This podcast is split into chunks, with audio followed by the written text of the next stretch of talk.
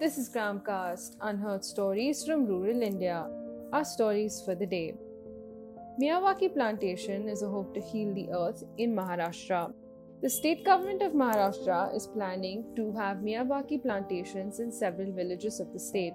Miyawaki is a Japanese method of afforestation that aims at restoring and creating indigenous forests. Only native species are carefully planted. The forest with the Miyawaki method grows 10 times faster than the conventional method without the use of chemical fertilizers.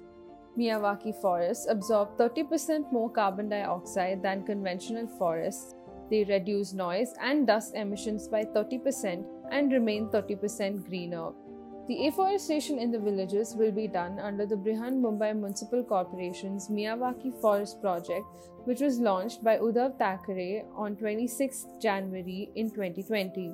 Shashank Sharma, who is the head of projects of Maharashtra, has stated that they have decided to use the Miyawaki method in 500 villages in Maharashtra for the next 4 to 5 years.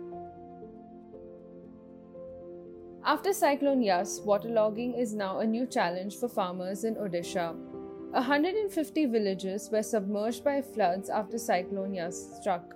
The crops of betel vine farmers, paddy farmers, and vegetable growers in Kendrapara, Balasore, Mayurbhanj, and Bhadrak districts are severely affected. Ramachandra Pradhan, who is a vegetable grower of Rajkanika village, has stated that Cyclone Yas had broken their backbone. Now, farmers are concerned about the water which is stuck in their fields. The water logging will damage the remaining crops as well. Mohapatra, Chief Secretary of Government of Odisha, stated that immediate steps have to be taken to arrange and distribute quality certified seeds to affected farmers. Anganwadi not distributing food for children in Kamalpura, Uttar Pradesh. The villages of Kamalpura have complained about the Anganwadi of their region. Their children do not receive the food that they are supposed to get.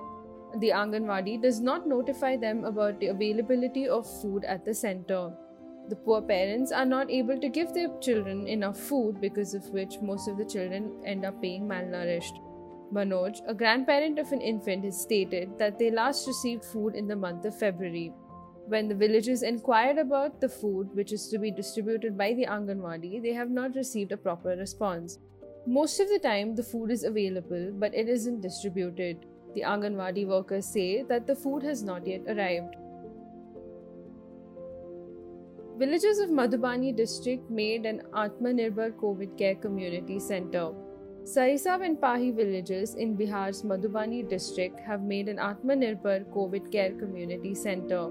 The village's primary healthcare center was closed for the entire pandemic. When the second wave of COVID 19 had reached the villages, they built a healthcare center by themselves. A good number of non resident villagers contributed with medical equipment. Villagers have also arranged for a generator in order to avoid electricity tripping, especially during heavy rains. Doctors have also volunteered to provide both online and offline services depending on the situation. Now, the initiative has covered six villages. Tune into our podcast tomorrow for more Indian anecdotes. Gramcast, unheard stories from rural India. Now available on Spotify, Apple, Amazon, and Google Podcasts.